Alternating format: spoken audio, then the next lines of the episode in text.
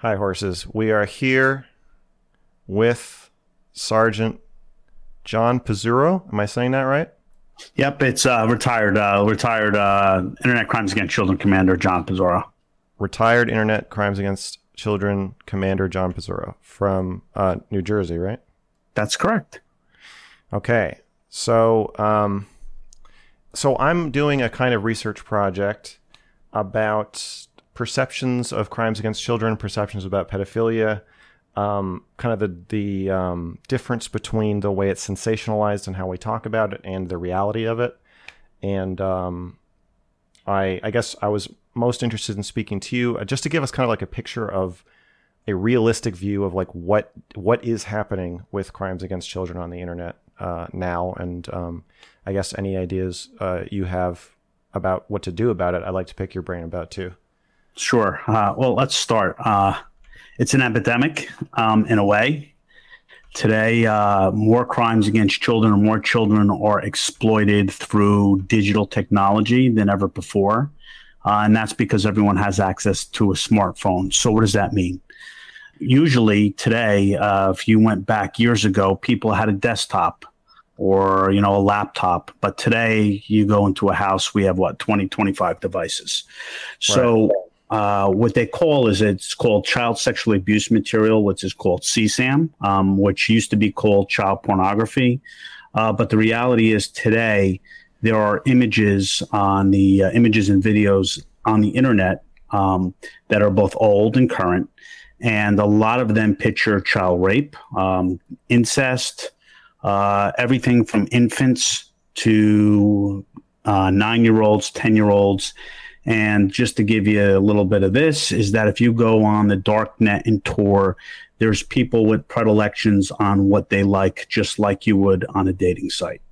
So the point is, is that today there are more um, self-generated images and videos than ever before. And that is in the ages of six, seven, and eight, which means that Uh, today, individuals are grooming children in order to get those videos. Uh, I can to, give you to get them to take pictures of themselves, basically. Yes. So, like, I'll give you a perfect example. So, Samuel Schwinger, a couple years ago, was arrested in Lakewood, New Jersey. Uh, he had seven, uh, sixty-seven victims between the ages of six and twelve. So, what he did was he got uh, a video of uh, an eight or a nine-year-old and pretended to be that nine-year-old and went to other children around the country in order for them to produce those self-generated videos. Uh, Samuel even got um, his uh, another eight-year-old to sexually abuse a six-year-old in those photos and videos. Um, he had sixty-seven victims throughout the U S in just a couple months. So a lot of people don't understand that or don't hear that because we hear certain things in the press. But the reality is the images here and what's happening is not spoken about because you have tech companies from Apple, for example, that doesn't give any tips of what's happening in the name of privacy. Uh, you have a lot of the tech companies that actually do not uh, report. And I'll give you this context and this background is that there's these things called cyber tips or cyber tip referrals, and they are from the National Center of Missing and Exploited Children. So, for example, let's say you're home and you are downloading an image of a six-year-old, and it hits your Dropbox or one of your accounts. Well, what happens is the company is legislated if they find that information on their uh, on their servers is to report it to the National Center of Missing and Exploited Children, which will then generate a referral. Uh, just to give you an example, in two thousand fifteen, New Jersey had two thousand such rever- referrals.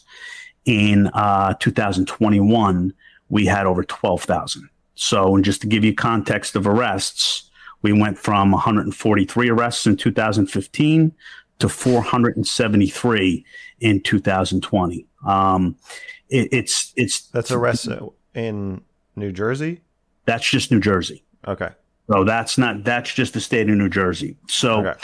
But if you take those images or, or those, those statistics mm-hmm. and cross it around the U S, it's the same thing. To the point is that it's one of these things that we need a lot of more education and awareness because we can't arrest our way out of our problem. Can you explain what you mean by that, that we can't arrest our way out of it? because there's so many, um, what's happening today is today's children are groomed more, more so than ever. Mm-hmm. So a lot of people talk about grooming in context. Hey, I just, uh, I want to be your friend on the internet. It goes beyond that. So what a predator does, uh, a predator will actually match language. Uh, what's your favorite artist, for example? Rock artist or music? Prince. Prince. Oh, awesome. So I can talk to you about Prince, right? You can say, hey, you know what? I just had, um, I just downloaded a new digital version that that Prince had of nineteen ninety-nine that no one knew about. And right. I could say, wow, nineteen ninety-nine, that's amazing. So what I'm yeah. going to do is I'm going to repeat your same language back to you. So all of a sudden now you have a friend. And what happens today, and this is a lot has to do with neuroscience, is that we become isolated and we trust more on the internet, right? This is where we get all our information from. But if I, if you were at your house right now and there was debris falling from the ceiling, you would move, right? Because your right. brain would say, hey, I think I got to get out of here. But the challenge becomes when you're at home, you don't see that danger because it's the safety of your bedroom, bathroom, or wherever you're going to be. You're in your house and your safety. So it's really more that trusting aspect. And then you have today children have an underdeveloped prefrontal cortex. So from their decision-making capabilities isn't the best. Okay. One of, one of kind of my angles of argumentation with this project that I think I'm going to take is uh, that the platforms that we use to communicate with each other are not doing enough to keep kids protected from adults. It sounds like you feel the same. Unequivocally, a billion percent. Yes. Okay. Can you, um, Can you tell us like which platforms in particular you think are like the most problematic? Or so let, let's let's let's take something like TikTok, right? TikTok is benign and we're all on there, but there's also the more apps that someone is on, that's more predators going to go. The challenge becomes is that these companies don't have age verification or identity verification. So mm-hmm. therefore, I could be a forty-year-old pretending to be a thirteen-year-old, and you can put all those parameters in place, but they're not checking I D. So you have that challenge. Second challenge is that there is no moderation, meaning is that there's no one reviewing the content. So let's say you and I are on Kick, which they don't moderate the content, and we're having a conversation because it's end-to-end encrypted. Kick is not looking at that, nor, nor is WhatsApp, uh, Wicker, um, Whisper, Scout. I'm giving you just, you know, just the communication. And right. I'll even further give you something even more so is that video games, right? So today we play on the Xbox, PlayStation. Not the video games, John. Yes. No, don't attack the video games. What's what, what's wrong with the video games? The chats. So the yeah. chat are not monitored. So, have you noticed that Nintendo on there's no way on Nintendo Online, I'm going to give them credit for this, there's no way to meet somebody online and message them. That or, is a, or talk to them. I don't so, think. You know, I haven't played Nintendo in a bit, but I know from an Xbox or Microsoft or uh, let's let's take Fortnite for example, or Call yeah. of Duty, or you know Roblox. Everyone has that chat capability, but the thing is, is that the companies themselves aren't monitoring the chat, right? Right. So that is where a lot of the conversation is. What's happening even between conversations, let's say me and you, that's not being recorded as well. So I think that is part of the challenge there as well, because you have all that content there. So what are the big tech companies doing? Well, everything like that costs money. It's not that it can't be done. Right. It'll just be expensive. Yeah. You, uh, you're a cop. Do you... Is privacy something that you just see as like being in the way of doing your job? Like, because because I feel like the average person, non-cop, is going to say, well, I don't know if I want these companies reading my every text or reading my every chat or seeing all my videos, and then balancing that against stopping kids from being talked into. So producing. I'll give you here's here's my here's my usually argument to this. First of all, I think okay. I believe th- there has to be a balance in everything, right? Okay. Um, secondly, is that we are only asking for stuff with legal process, meaning a search warrant, meaning go through a judge, meaning that we're not just arbitrarily um, asking for information, right? So, right. Um, Amazon, what kind of information does Amazon have on you, right? Alexa. Do you realize that Alexa records that information? Or have you ever gone to, um, talked about sneakers, and then the next thing you know, there's a Facebook ad for you for sneakers, right? Right. So Amazon knows things about me I don't know about myself. Yeah. So yeah. To, to your point is th- there is a balance in everything, but I think that we need, and I say we because I'm, I'm retired, but law enforcement needs the ability, if that um, if that content exists, to get that contact to pr- protect children. And it's not just those children, because a lot of these individuals have multiple victims. Like I used the Samuel Schwinger as an example, when you have sixty-seven victims. So let's say we just had that one and we had that one reported, but there's another sixty-six victims.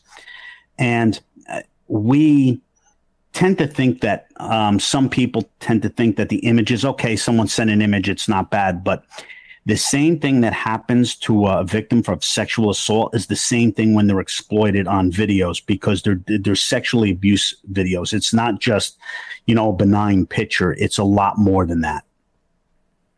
When you say the same thing that happens to them, you mean like psychologically? Psychologically, yeah. So you've been traumatized. You still have been exploited. And we're not even hitting what's going to happen to them later in life. So even if you look at like A C Es, for example, uh, adverse childhood experiences, where it's um, where it shows that in childhood and trauma, uh, there's certain different um, aspects of what happened to you later in life. You, you have to realize is that those images and videos that a child takes, that, you know, uh, they are sexually, um, you know, sexually abused or sexually exploited in that regard. So, um, so it goes beyond that, even, you know, getting those victims help as well. So I, I think it, like we used to say, like the Internet Crimes Against Children Task Force, right? There's sixty-one task forces throughout the United States. And we talked, you know, regularly, but it's an it's a multidisciplinary approach, meaning is that we're we're trying awareness, we're trying to protect victims and arrest offenders as well. So, and try to make sure that legislation holds, you know, the tech companies and other people accountable. Okay, so it sounds like you're saying the tech companies are not moderating enough. They're not collecting enough information with regards to um, what could protect the user. They're only collecting information that will make them sell sneakers. But you're also saying that law enforcement, when their information is collected, law enforcement needs more access to that information. Correct. So like, I'll give you a perfect example is that a lot of times, so Section two thirty holds these companies, let's say, uh, responsible if for things that happen on their platform. But if I don't know it happened on my platform, then am I liable? So that's in the case of, let's say, Apple, for example, where mm-hmm. they don't release a whole bunch of information is because it's on their servers. They don't know it's on their servers, but if they knew it on their servers, then they would have to take action. So that's one of the easiest arguments for them to get away with it. So they encrypt it from themselves. So they yeah. don't know, they don't know what they're transmitting around. Exactly. And think about this. So we don't get the the the, the Inter- Internet Crimes Against Children Task Force. How much? How much? How many people do you think have an iOS device? Probably half half the U S, right? Yeah. We don't. We never got cyber tips, and we never get those tips from Apple. So are you telling me that no one on an iOS device uses it for C SAM, right? So uh, we're just getting, you know, half. Yeah, I see what you're saying. Do you think that law enforcement has a messaging issue then? Because I uh, I can imagine a lot of my audience is going to say, okay, great. So you pull our heartstrings with these child abuse stories. Then you get the, the gold key to our information, and then you're going to use it to exploit, harass, arrest us. You know, basically we're we're forking over all the evidence that you want to do whatever you want with. Do, do you think that building trust, public trust in law enforcement is is part of this? Well, yeah. And so here, here's the other thing is a messaging and branding point, you know, um, is that, you know, from an awareness point is that we try to talk about it, but it just falls on deaf ears because we're not on YouTube or we're not um, we're not where other people are. You know, you we can send a print ad, but no one who, who reads the newspaper nowadays. Right. So it is getting out there in the community. It needs to be. It's it's a world um, it's a world problem and needs a world solution. So I think that from that aspect, And, you know, people need to understand, I think, too, is that we're not out there to, I could care less what pictures you do or what you do on a daily basis. It's just those microscopic uh, contents when it comes to children. And again, we're not, I, I could care less what people do or where they go or, um, and we all want privacy, right? Because if we said this, and and this is just human nature. If I asked you to say, give me your most embarrassing thing you've ever did, right? You're not, you're not going to want to tell me. No one's going to want to tell you, right? So, and everyone is guarded about something that's embarrassing them to that. So, yeah. So we definitely understand that, but at the same time, it's that balance. How do we get that information when there's a child? Um, right. And we need, we need that, right? Uh, yeah, so that leads to my next question about parents. Um, every parent in... So when I was a kid, and I assume when you were a kid, the idea of an eight-year-old having a camera that can transmit anything to anybody in the world would be completely insane. Yeah. And now it's like, shouldn't shouldn't these companies make like a phone that doesn't have a camera for kids? Like, that's weird that we're like, well... Like, yeah, kids need phones, and and phones always have cameras. So then your kid has a camera. But it's like that that leap is uh, is kind of a strange leap to just automatically make. But I guess, so um, what role do you think parents play in this? Parents play a huge role. I'll give you an, I'll give you an example. And, and this is systematic to what's happening in society. So this is last summer. Again, you know, we're getting out because of the pandemic. Um, I walk on the beach and I see, in a half mile walk, I count sixty-seven people on their phones on the beach, right? Isn't that the same number of victims as that guy had? Yeah, believe it or not. Okay. Okay. So, um, Continue. Yeah, so sixty-seven victims or sixty-seven, sixty-seven people within a half half mile. There was twelve people doing a TikTok. Um, and then there was a one four-year-old who was missing their parents and they couldn't find their parents.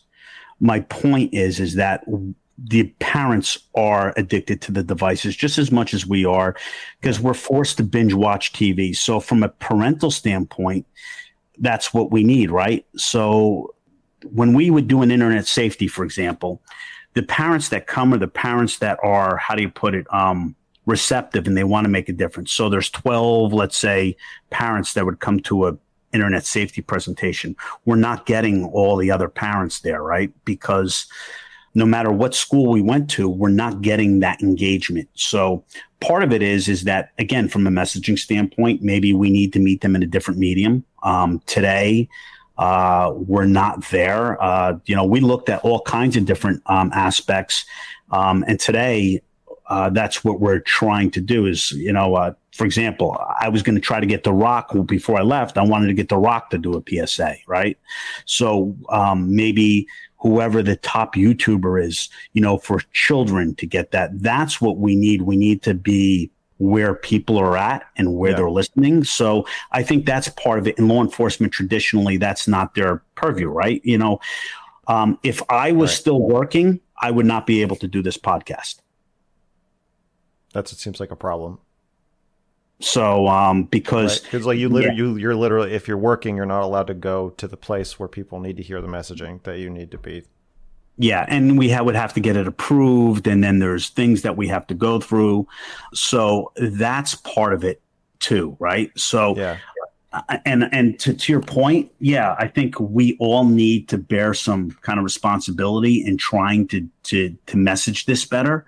And, you know, most investigators and law enforcement, we're not marketers, right? We're not branded. We're not, you know, hosts of shows. So, you know, from a branding awareness, sometimes, sometimes we struggle with. Um, okay. Uh, so in online world, in content creator world, if you uh, flirt with a sixteen-year-old when you're nineteen, you're a pedophile. There's a big controversy.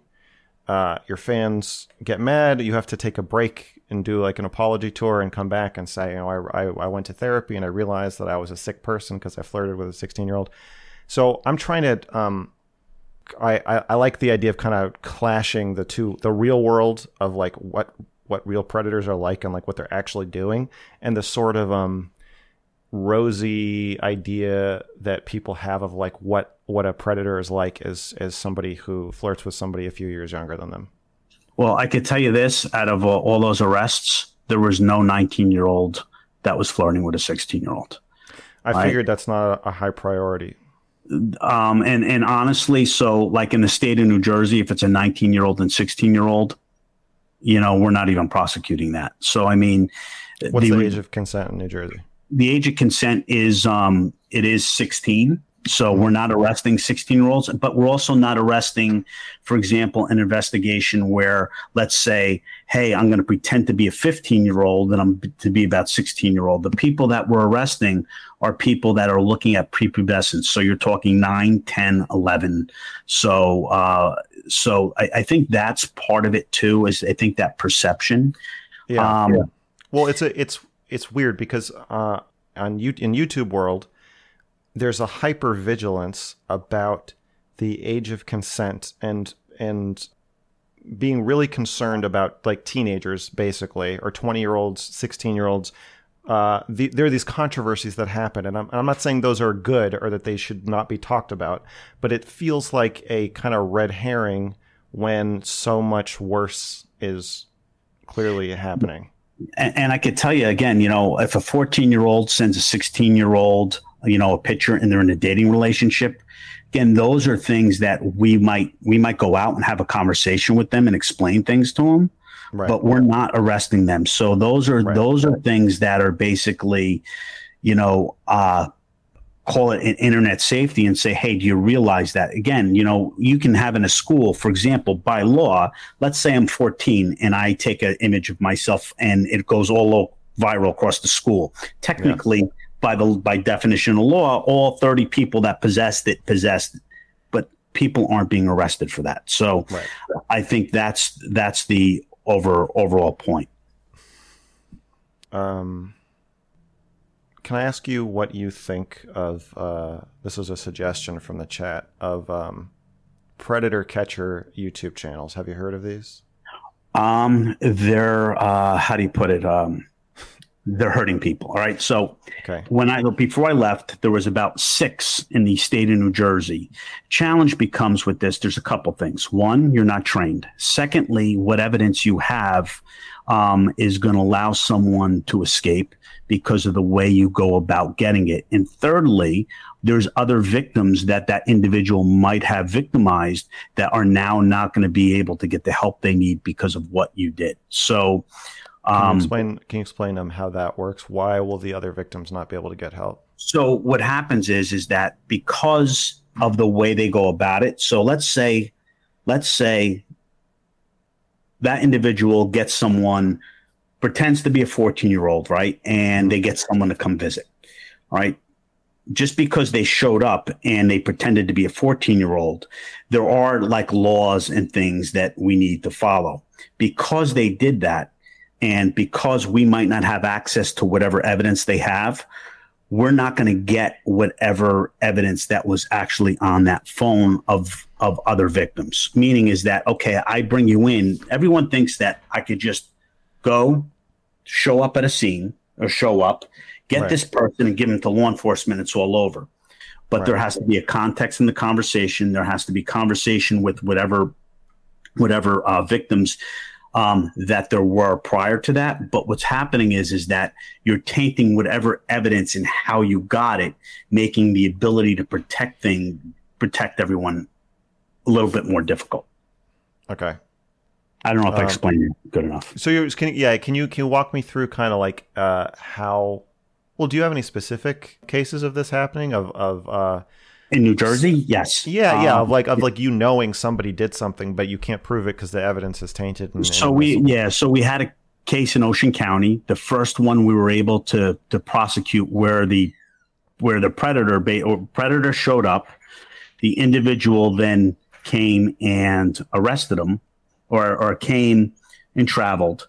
What they did was then they gave that information to the prosecutor's office. So a private citizen gets their phone, gets their information, and then ends up giving it giving it to them. So uh, what happens is then we're able to maybe we, we download the phone, we watch their chats back and forth, we get whatever information we can to try to prosecute it, but it's a third person, right? So we're taking that on what evidence that we have, but the way he went and got the evidence is problematic. So that is the challenge, because now that individual would have to testify in court. Nine times out of ten, those people aren't testifying in court either that are showing up. Okay, so the predator catcher would need to testify in court as a witness. Correct. And they often don't. They don't want to? Uh, yes.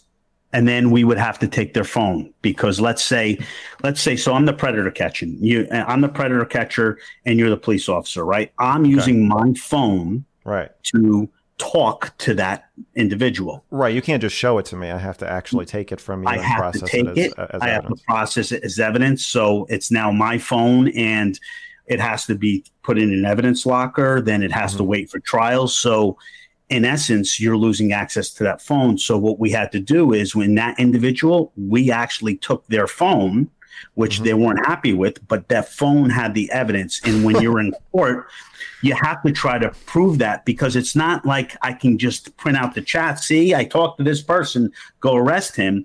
There has right. to be a forensic. You can do that process. To anybody. Right, right. Yeah. We have more rights than that. Yeah. Right. So all these predator catchers, you're saying that most of these people they're catching are going free because they don't want to uh, give up their phone? Give up their phone, then testify. testify. It's a lot of work to actually it's a lot of work. get somebody uh, arrested for a sex crime. I see. Um, so, yeah. If they, out of curiosity, if they did testify and they did give up their precious phone, is agreeing to meet a fourteen-year-old for sex and attempting to do so, um, even if the person pretending to be a fourteen-year-old is not a police officer, is that a prosecutable crime? Or like how, how good is the case there? So uh, I'll give you a perfect example. So let's say in, in a chat case, for example, um, I'm pretending to be a thirteen-year-old and yeah. um, I'm talking to you. Yeah. And I, in my chat, basically say, hey, um, you say, hey, I want to come meet you. Yeah. Why do you want to meet me? I want to have sex with you. You want to have okay. sex with me? And then, again, I'm not I'm not initiating. So all so those if I, comments, initi- if I initiate. Yeah. Okay. Yep. So and then you say, well, I don't. And I and I say, as the thirteen year old, I say, well, I don't know. Uh, my parents aren't home. And you say, you know what? Let's do it here, because I'm telling you, it's going to really be good. And, uh, you know, I'll bring condoms. I'll bring all kinds of other things. Yeah. Then that person meets. Then that person could, and especially depending on the age, or twelve or thirteen, it's attempted aggravated sexual con- uh, assault. So meaning is that your attempt was to have sex with that child. Okay, even if you're not a cop. Um, now, if you're even if you're not a cop, if I've you're still not committed a, a crime, it, it may not be a good case, but it's it's a crime to try to have sex with a minor, even if the somebody pretending to be the minor is not a cop. Is that um, except they don't have any training. So here's the the challenge becomes is that you're not trained, right? You're not right. trained. For, for example, anyone who um, chats has to go through undercover training, chat training, uh, what to say, what not to say. Um, now, has that person been enticing? Let's say in a lot of those times, that person going back and forth, you might mm-hmm. say, hey, I'm looking for a good time. Right. I might say that as the predator catcher. Right. I'm looking yeah, for a good yeah. time. And you might say, hey, um, um, OK, let's have sex. But me saying I'm looking for a good time is, is in very definition, is kind of asking for sex. So that's right. something like a, a law enforcement officer would never say in that text, where the predator or the predator poacher would. Right. Because the predator poacher just wants to get the footage. Yeah. And let's face it, if you can go out and grab someone and get maybe one hundred thousand views on YouTube, and then you continue to do that, who's being, who's exploiting who, right? So what's your intention? Is it an intention that you found this and then did it, but when it's part of your T V show, right? You know, again, you know, I just, you know, looking at it. Yeah, from see, that, That's that's the tricky part is uh, people don't have a lot of sympathy for pedophiles or um, potential potential um, child predators. But I do think it's exploitative to, like, just because you can talk someone into doing something bad on film or trying to, um, yes, it doesn't doesn't say much about that person's character, but it, it's also, I think it's wrong. Yeah. So, and you can it, it, look, and it's suggestive too. Again, I don't know what the predator is telling the person there. Let's say it's a nineteen year old or eighteen year old. And let's say he doesn't know if he's gay or straight. And the other person's trying to be, um, let's say a boy, right? And he's a male. And so I think you're getting into a little bit more than that, where again, you know, someone trained again might be able to see that, that ability where that person's not going to travel. So we're not, um, the people that get arrested in these investigations, we're not cajoling to come, come visit us. They're straight on like, hey, we give people outs. For example, you know, I'm thirteen, right? Well, I don't care. Like, we had someone from Oklahoma during the pandemic who said that, hey, you know what, we're thirteen. And he, he basically said that, um, nothing's going to stop me from having anal sex with you. Um, So those are the things that we push people away, because the argument is, is that that person's confused. Defense will make those arguments. And what we're trying to do is we're trying to show a clear intent that they wanted to do that. But, you know, that's the challenge with some of the people that take things on their own. And I'm not saying that you can't have information. For example, if you knew something that your neighbor was, or we've had instances where, let's say, hey, we found out that someone was contacting someone's kid on a, a, through a game system, where then we interjected, or you got us that evidence, then we can do something more. But the reality is, the minute you take it in your, your hand to do it, it limits our ability to be proactive and right. do the investigation right. So in my, uh, you, you, you, I'm sure you know about Discord. Yeah. Uh, I assume you're a huge fan. That's a joke. Of Discord? Yeah. uh, I, I know a lot of grooming seems to happen on Discord. Yeah. yeah. Um. So in my Discord, I uh, don't allow anyone under eighteen. And I also, anyone who wants to talk to me, I have message me in a publicly available channel. I'm trying to set this as a norm for streamers. A lot I of think stream- that's awesome. Yeah, because a lot of streamers, um, you know, I'm thirty-seven, but a lot of streamers are in their early twenties or late teens or mid-twenties. I guess they're, they're all ages, but a lot of concentration there. So they get fans that are, you know, fourteen, who are hormonal, going through puberty, throwing themselves at the streamer. And I think it um, creates a atmosphere where these incidents are a lot more likely to happen. And so I agree. I, yeah. So I think, um, um, and I, and I don't think that those, those people are necessarily on the same, uh, or, or even close to the same, um, level as a, you know, somebody talking an eight-year-old into taking, um, explicit pictures of themselves. So I, I, um, I've caught, I've gotten a lot of uh, flack for this, uh, for this framing of when people say, oh, this person is a pedophile because they uh, met a fifteen-year-old at a gaming event. They were twenty-one and they were both drunk and they had sex. And I'm like, I also think that we encourage too much fraternization between like middle schoolers and adults on these platforms. And um, so, yeah, I think there's a, I guess I'm saying I think that's kind of what we should be doing as streamers is, is trying to point out like this, because a lot of streamers play kids games, you know, like if you're a Minecraft streamer, you're going to have fans that are eight-year-olds. Yeah. And up. Yeah. And, and to your point, it's, it's kind of like one of those things. It's, it's strange in a way, is because if you were looking back in our time and you look at a playground and we're twelve and there's a forty-year-old around us, right. You'd you know, be like, what the fuck? Right. And and yeah. now it's acceptable for a forty-year-old when they're on a twelve-year-old if they're playing a game, right? So I think, and to your point, though, I think that's actually very good. Uh, if you're able to get people to a public aspect where they have to show who they are, I, I mm-hmm. think that keeps people honest, right? So, yeah. you know what, then maybe it is an eight-year-old who has a fans. And look, today, look, you know, whether it be, um, so my son is seventeen now, but I remember, you know, talking to him um, years ago. But the reality is, is that's, he's playing games, right? He's playing, he knows yeah. all the dangers and everything, but he's heard it from me so many times, is that, so he's playing with his friends that are in different schools and, and such. But at the same time, he's watching YouTube of, uh, for the longest time, he was watching other people play video games, whether it be Fortnite yeah. or, or, or what have you. Do you, do you know who Dream is? No. So Dream is a streamer who came to prominence a couple years ago, um, and is anonymous. As far as I know, still, nobody knows who Dream is. He's a Minecraft streamer. He's got twenty-nine point three million subscribers. Wow. He's got, uh, you know, subreddit.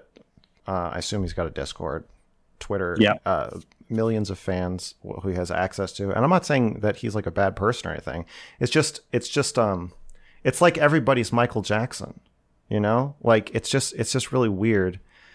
And uh, I, I guess this is one of my problems with YouTube as a whole.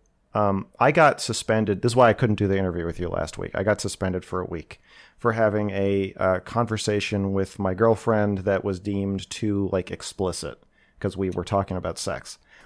And um, you get suspended for talking about sex because even though you can market as for mature audiences or whatever, it, YouTube is a platform for kids.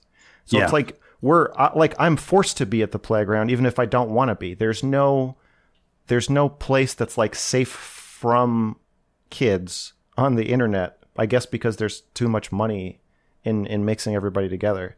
But it it seems like it's time to have a uh adult, not pornographic, but adult section of of TikTok, YouTube, Twitter. Like it's every, and you know what, the technology exists to do that age identification or identification. If you look at Coinbase, right, you look at cryptocurrency, you right. have to take your picture, you have to give your social security card. You, there are ways to do that, but no one wants to do that because of privacy. So the point is, is that um, being anonymous is what gives people the ability to victimize other people because they know they don't, they can escape detection or being caught. Yeah, it's not just a forty year old at a playground, it's a forty year old at a playground wearing a mask.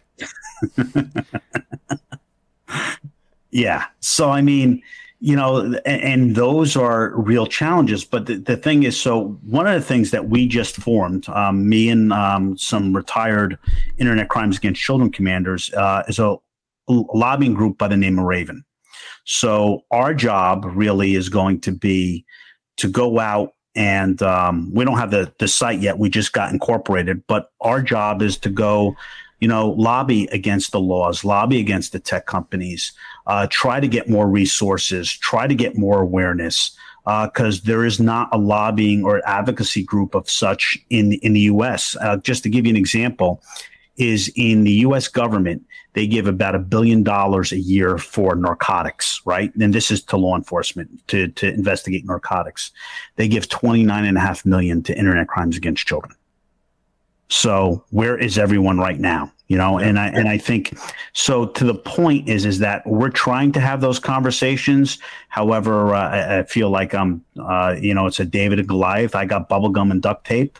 Um, I'm trying to MacGyver something, and uh, they come up with the dream team, you know, from a lobbyist, lawyers, because let's face it, Silicon Valley has all the money. And you think they've sold this narrative of privacy as a way to save money?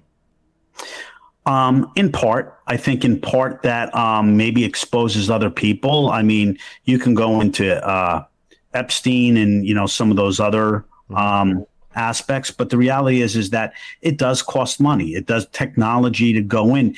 It holds people accountable. So, for example, if I am Apple and that information happens and I see it, I am liable and I'm forced to do something about it.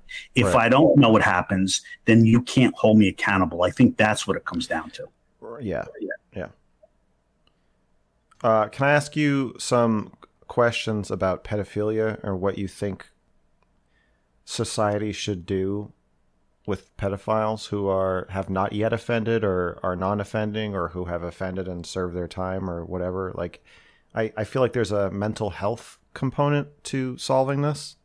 Um, I think, I guess the fact that there are so many people who want to do this is a, as much of a problem as their ability to do it. Do you get what I'm saying? Yeah. So um, you, so we just like the, the, the prevailing thing on the internet is to say, uh, just shoot them, which it doesn't. no, it doesn't, uh, to so me it we, seems not like a solution. Okay, you know, yeah. we did, and again, you know, we've probably, and I'm not speaking for everyone, but I know we've had this conversation. What if we were able to um, set a place aside for people that said, "Hey, you know, I felt like I was going to offend. Is there someone that I can go, or a space that I can go to to talk to set that I won't offend?"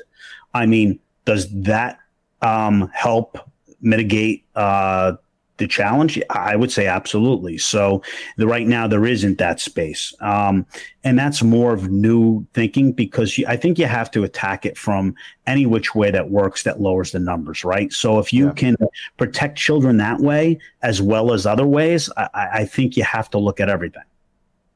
Okay, most controversial question. Uh, what do you think about simulated child sexual abuse material, ranging from illustrated anime to computer-generated realistic images? Do, what do you where do you stand on that, if or if anywhere? So um, there were child sex dolls, um, and someone had posted this on LinkedIn. And hey, what happens if we give pedophiles child sex dolls? Mm-hmm. Um, what you're doing, will that stop the problem? You know, uh, I like to say I love Kate Beckinsale, and you know what? I would ask Kate Beckinsale out if I've seen her, but Kate Beckinsale's not my door, right? So the point is, is that when does fantasy become reality? So if you fantasize and think about something, so we had one case where an individual came from California and paid us um, fictitious sex uh, for, I believe it was an eleven-year-old. And he flew first class. He came here, and during the interview, he told him he told us that he was a category three pedophile. And we said, "Well, what's a category three?" Category three is someone that would only act if the opportunity presented itself right in front of them, right? So a category six is a full-blown person that will trade children. So my question then back to you would be, is that when does fantasy become reality? Because at some point, if you know that you can't get caught and you can act on it, and that's what you think about all the time, wouldn't you want that? So when does the, the simulated uh, anime may not do anything? It's like a drug, right? So eventually, if I see that child and that child is that opportunity and there's no one around, when then do I act? So I think... Okay, so you see it as a slippery slope leading yeah. to uh, offending. Yeah. Um... I think I don't agree, but I, I, I, res- I understand your argument, and I, I respect your position. Yeah. So, I mean, do you think I it just, should be illegal for that reason then? Um, I, I definitely child sex dolls should be. I mean, um, and again, I'm not a doctor. I can't tell you exactly what's happening in a brain. I'm, you know, I, I read a lot about neuroscience and behavior. Yeah, yeah. I'm just interested yeah. in just where, yeah, you, where just, you. I just, I think in my experience is that people go from one thing to the other, and it never stops there. So it's just, it's just, it's just a natural progression, and that's just my experience in twenty-five years of investigation. So. Just twenty-five years. Uh, can you can you tell me some stories that kind of um, where that plays out? Like, do you have any vague anecdotes or specific that you can share? You know, with from us? Uh, from somebody from the it's going down like a spiral like that. Um, not from the sex doll standpoint. Um, okay. I you know because again you know they just started making sex dolls, children sex dolls, illegal sure. in certain states. So I mean, but the the slippery slope standpoint. Like, do you have the, the, a a story you can tell us where that happened? Um, trying to think of, trying to think of one where uh, we've had individuals travel. Um, so really not because they ended up traveling, um, but we've had. I would people, say traveling is the bottom of the slope.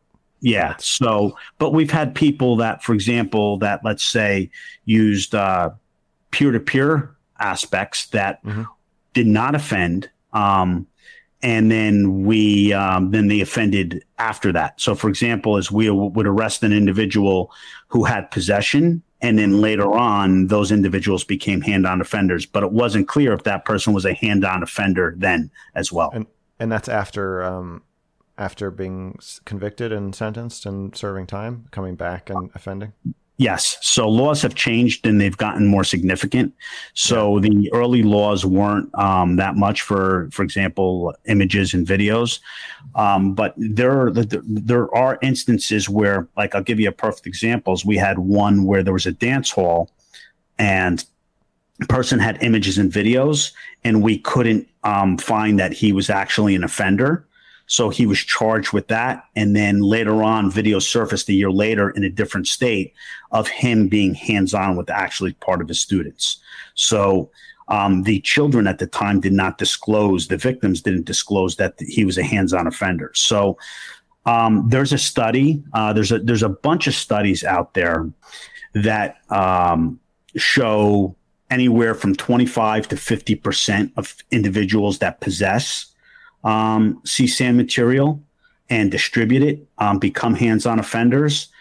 You know, uh, what we're trying, yeah, and we're, what we're trying to do, honestly, is we're trying to um, have more research and more studies out there just to show that context, because yeah. there, there's not many. There was the, there was one study, the Burton study, that I think had, like, they interviewed people in federal prisons that were already in prison, and it came out to um, like eighty percent. Of those were were ended up being hands-on offenders. I don't think it's that high, but um. So my That's, point is, yeah, it, it's just uh, really yeah. Low. Um, De- okay. Definitely twenty-five percent, I would say, at least. Okay. Uh, well, then I can see why your your stance is what it is. Um, okay, I have a comment from my chat. If Max, that's me, is not careful, this guy will put him on a watch list. So I want again, I want to just stress the idea that, in my world, asking a controversial question or taking a controversial position of, you know, I don't think simulated child porn is necessarily going to lead to offending, or I don't think it should be illegal, that to to these to my audience, that is enough for you to say, oh, this guy needs to be investigated. So no, like, where, there's oh, what, a what's a watch list? Exactly. Right. So people will. Yes. So if you if you.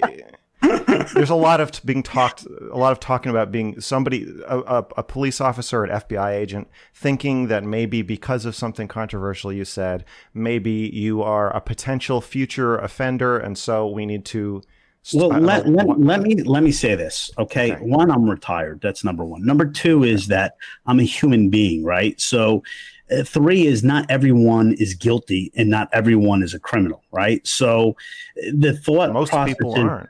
Yeah. So that my point is, is that if you had whatever position you're having, I mean, it's about dialogue. And I think the challenge has become in society today that people think, and they think other people have these positions and thoughts that aren't even really true. So, uh, you, you know, just because you believe that, I'm going off my experience, right? You don't, I, you're going off of what you believe in the research that you do. How am I to say that? I don't know a billion percent if one way or the other. If if you're telling me I can find a study and irrefutable evidence that that would, would, would quell the challenge, then I'd be for it. But I just don't think it based upon my experience. So I'm not okay. going to put you on a watch list because or what right. watch list, right? Yeah, yeah. So so to um, I think this is a good time to address a messaging issue that between or, or communication problem.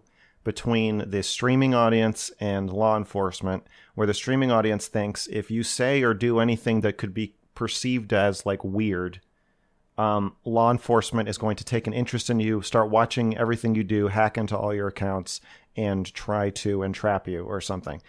What uh, what is the threshold for for law enforcement to say, uh, maybe we should look into what this person is is doing? There might be a crime here.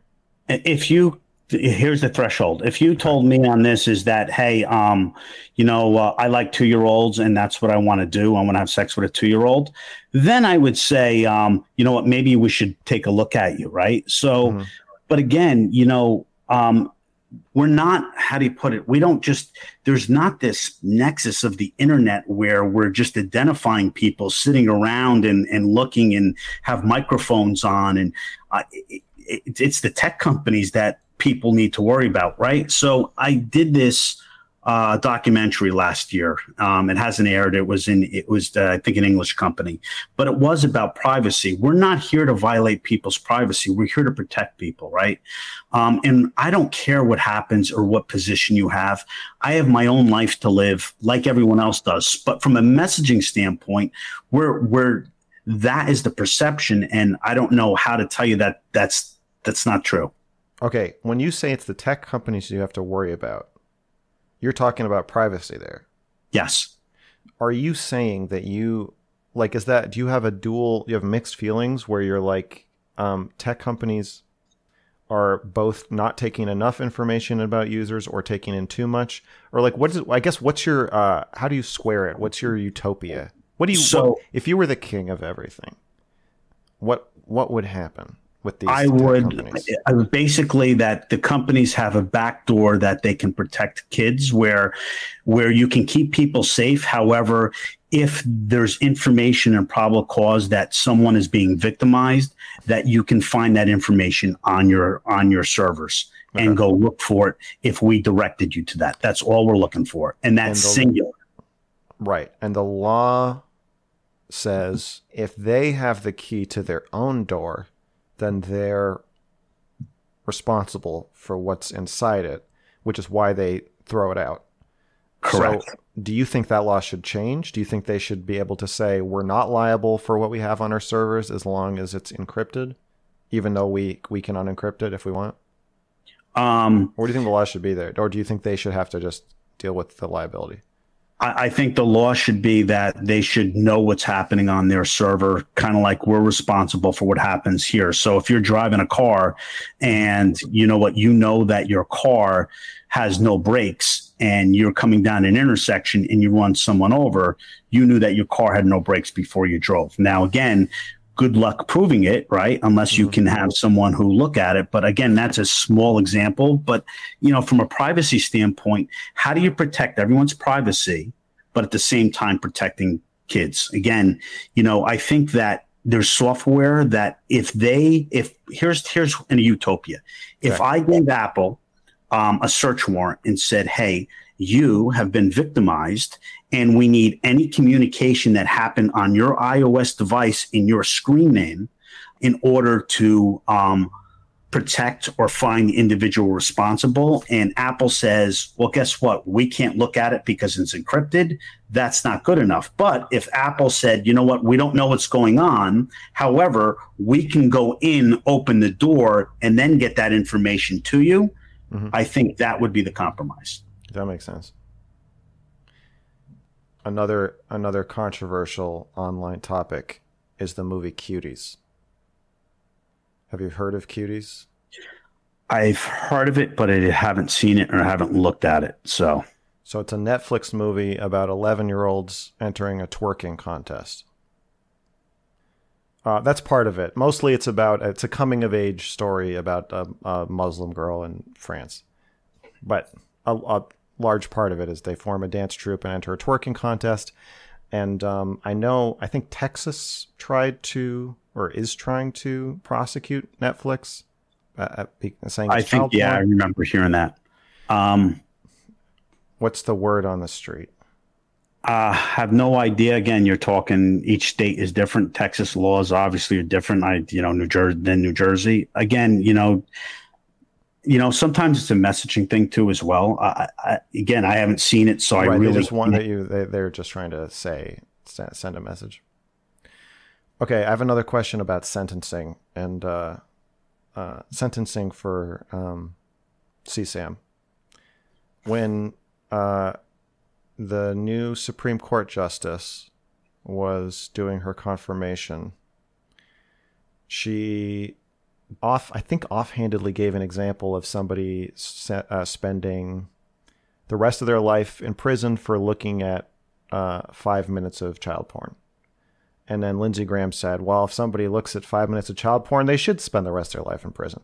which I think, and then kind of kind of painting her as, again, like if you are sympathetic or or humanizing to child abusers, then you are one, I think was the kind of tactic there.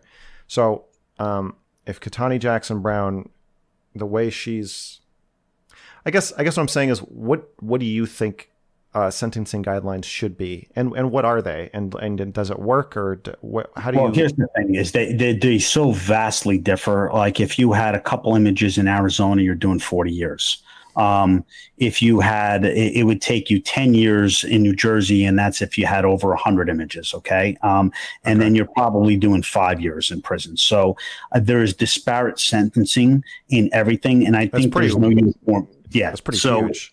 Yeah, so for example, uh, the person that um, traveled to meet the eleven-year-old here in New Jersey that paid paid us, um, he got sentenced to ten years. Um, we had another person in California that paid us money and for the him and the fictitious child to go out to California. Um, plus his girlfriend was victimizing a three-year-old as well. He did forty years. So my point is, is that it all depends on what, what do you think is an appropriate sentence for first-time offender, one hundred images? I think right now, I think ten years, I think the way New Jersey has it is um, um, appropriate. Appropriate. And you're not talking in, in, put it this way, it's never just one hundred images. It's not like ninety-nine and where we're at in one. It's sure. When you have one hundred images, you really have like five thousand images. So th- the a, point it's a is. a pattern that, of established behavior. Yeah. At that point. And, and, and it's not a single image, right? So we're not saying, okay, there's one, let's maybe get, oh, oh, we found another one over here. Okay, we got two. And it's a trove. Yeah, it's a trove. Every person that we come to, it's terabytes of videos and information. So that that's my point. I mean, what happens in that community, they're collectors. Um, meaning is that they have series from like the seventies to the eighties to, to new gen, and they trade it. So do you have any theory on why that, what, uh, I know people who do that with regular porn who like obsessively collect it. I find it, I find that, I find that weird, but why do you, why do you, Do you, do you, I guess I guess uh, having investigated this for so long, do you have any insights about what makes these people do what they do that might um, help us better understand what's happening? Well, I think it's, I'm going to bring baseball cards because that's the original argument that that's why it, it's, it's, it's a collector, right? For, for those people, they're collecting that. No different than that's their interest and that's their passion. And then they want to refer to it and have it. Yeah. No, no different than, you know, like uh, I'm collecting sport memorabilia, right? So um, it's just an interest and it's something that they can refer back to. Um, some people don't collect as much because they have the ability to go get it again, um, especially those people that, let's say, are on the dark net or Tor or along those things. Do you have any uh, thoughts about rehabilitation? Um, I think people are attracted to who they're attracted to. So in that aspect, so there was an argument a while ago where um, I think there was someone who did a TED talk in Australia that was saying that, well, you know, that's what they're attracted to. So I'm just going based upon what interviews tell me, yeah. like um, the, the, the Ian Brewer, and that's the person that was arrested in um, New Jersey. He, um, he spoke in his interview is about like, look, he goes, um, you know, Uh, he talked about pedophilia. He talked about, you know, that was what he was attracted to. And so um, I, you know, that rehabilitation thing, I, I have no idea. yeah. I, I, you know what? I, I think people, you know, people have whatever their, their predilections are. And, and it's like trying to turn a straight person gay or a gay person straight. You just think it's, it's, it is what it is.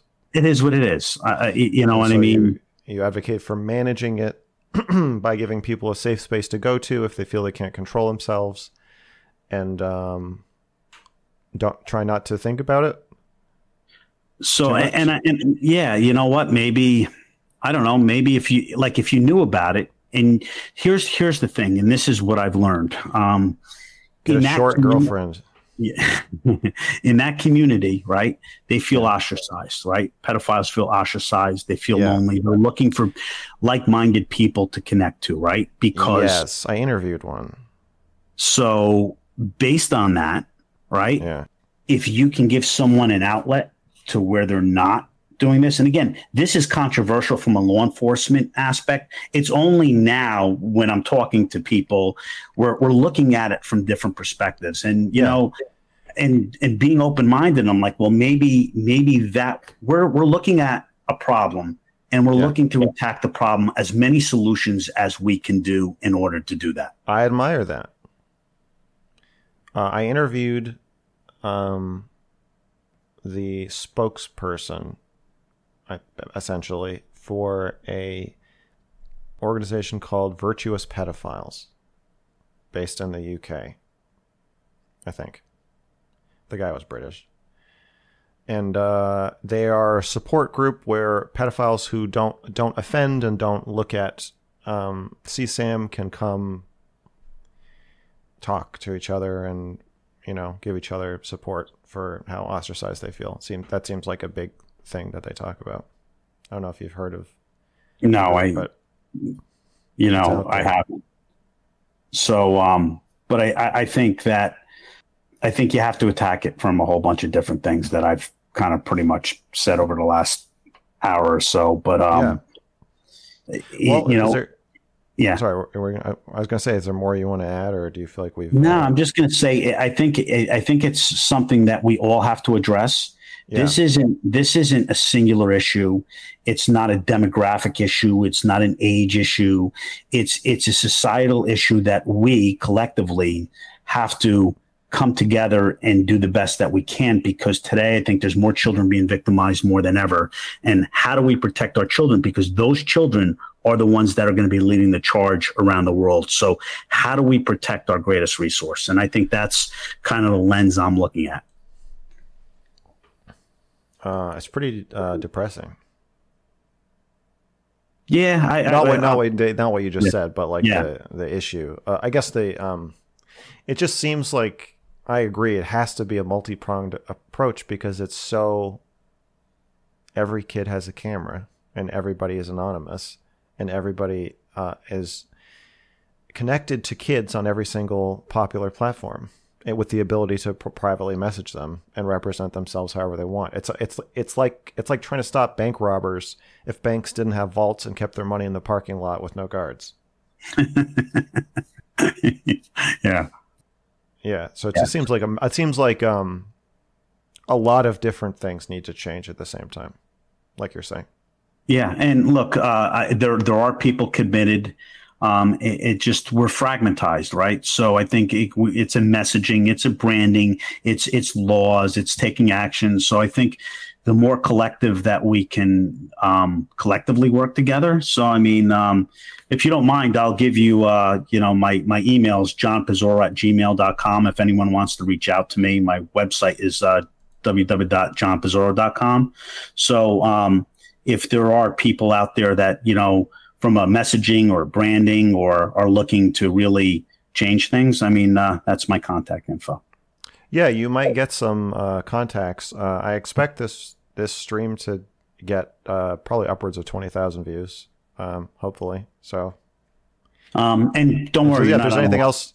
Oh yeah, thank you. Keep, keep me on. Keep me. Keep me off the watch list. I appreciate that.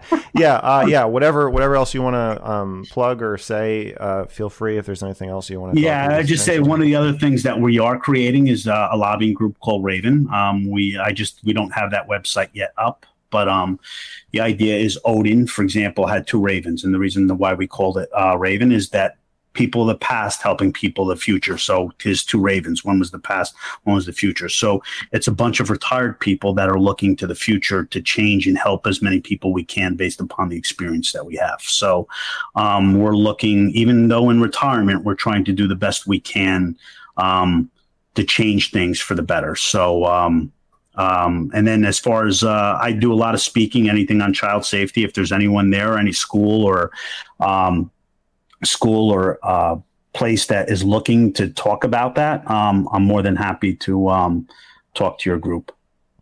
That's great. You may also get um, some interest from other streamers. Uh, I'm not sure, but if you do, or if they if they uh, ask me about it, I will uh, pass them along if you are interested in uh, talking more about yeah, this. And, and like I said, the more we talk, and again, it's messaging. And there's, yeah. there's a lot of the stuff here I wanted to do um, when I was working.